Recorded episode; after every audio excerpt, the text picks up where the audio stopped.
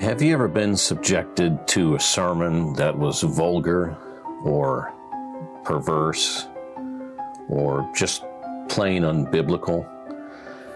Chances are that sermon was an example of really bad spiritualizing. Today's episode is about the chapter titled On Spiritualizing in Spurgeon's book, Lectures to My Students. There are many areas of preaching that require balance, the avoiding of extremes, and spiritualizing is one of these areas. What is spiritualizing? That's a good question. Well, the simplest answer is spiritualizing is putting a spiritual truth to something. A more elaborate answer would be that spiritualizing is taking a story or a verse or a passage from the Bible and using those stories or verses of a passage uh, in a sermon to illustrate or to allegorize a theological truth. There is a good way to spiritualize and there is a bad way to spiritualize. And the truth is that spiritualizing verses in the Bible, uh, if not done carefully, can lead to really, really bad preaching. Now, there are two ends to this spectrum, or perhaps I should say there are two ditches on either side of this road called spiritualizing. On the one side, uh, the one ditch on one side is the fastidious Adam Clarke, whose commentary I like, but whose opinion on spiritualizing I disagree with. And Adam Clarke said, allegorical preaching debases the taste and fetters the understanding both of preachers and hearers. On the other end of this spectrum, or the other side of this road in the opposite ditch, are preachers who, instead of not spiritualizing at all, abuse spiritualizing and take scriptures and shoehorn meanings into passages that are not intended to be there. And they make sermons stranglers of scripture texts. The balance here, I believe, is the path that Spurgeon held to. He said, Within limit, my brethren, be not afraid to spiritualize. I counsel thee to employ spiritualizing within certain limits and boundaries. Do not drown yourselves because you are recommended to bathe. Let me share with you four guidelines that Spurgeon gives us in this chapter titled On Spiritualizing. The first is this Do not violently strain a text by illegitimate spiritualizing. Want an example?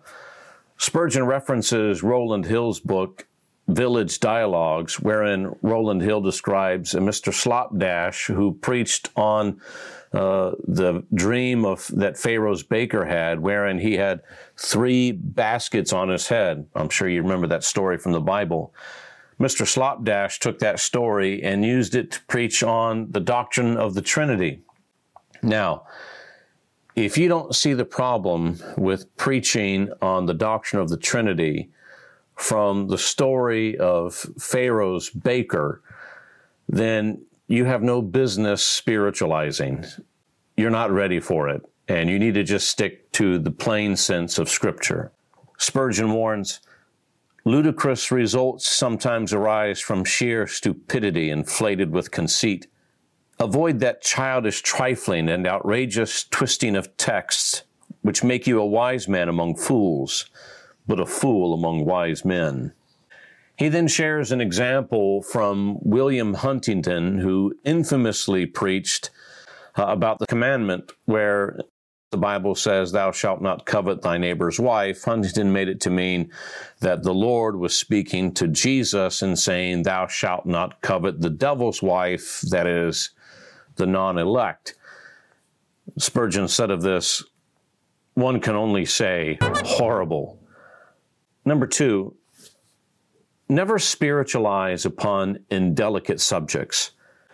Of course, we should always avoid being vulgar in the pulpit, But Spurgeon emphasizes it here because there is a tendency among preachers of the slapdash variety to take adult themed passages from Scripture and turn them into full blown sermons that serve no other purpose than to crimson the cheek of the modest. These preachers mistake bawdiness for boldness and they conflate tawdry talk for plain preaching. Spurgeon warns of these types of preachers, saying, There is a kind of beetle that breeds in filth, and this creature has its prototype among men.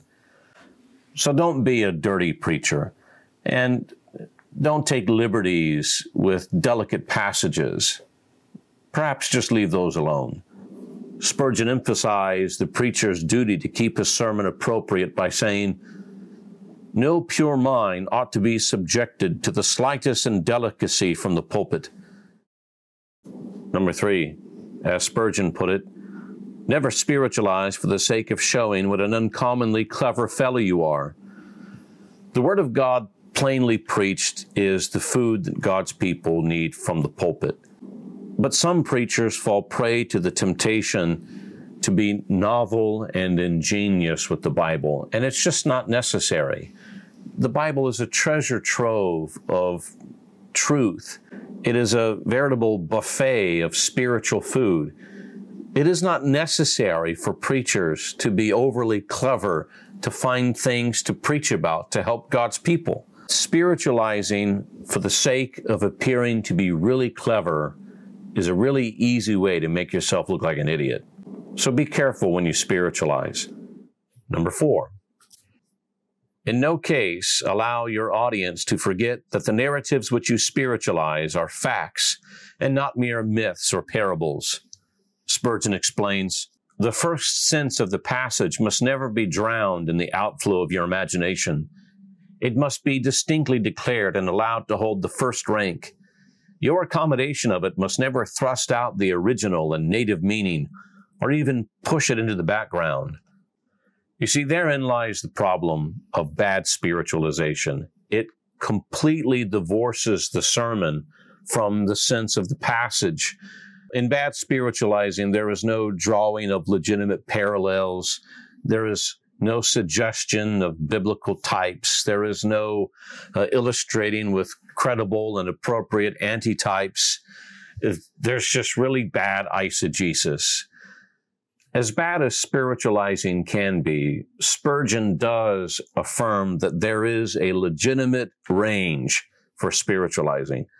For example, the Bible is replete with types that are beautiful illustrations of the Savior's redemptive work the temple, for instance, and, and the temple furniture and the Levitical sacrifices, all of those things are wonderful symbols and illustrations of Christ's work and God's plan of redemption.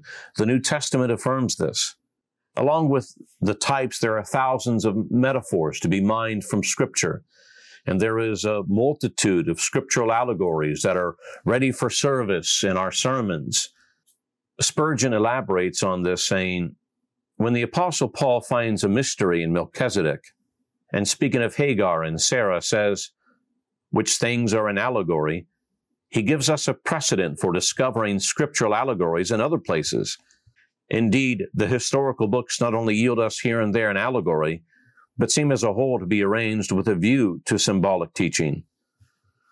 Now, if you want a good example of how to spiritualize well, Spurgeon humbly suggests that you read his devotional morning by morning and evening by evening. And therein you'll find really great examples of what good spiritualizing is.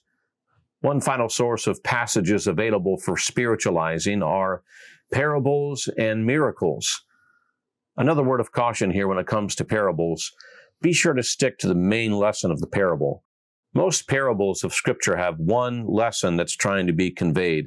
And don't spiritualize the parable to the point that that one lesson is lost in this convoluted spiritualization.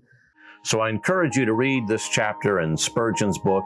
He gives lots of examples of good and bad spiritualizing, and even an example of a good sermon that was founded upon bad spiritualization. So be sure to check out the links in the show's description. I close with Spurgeon's closing words. Guided by discretion and judgment, we may occasionally employ spiritualizing with good effect to our people.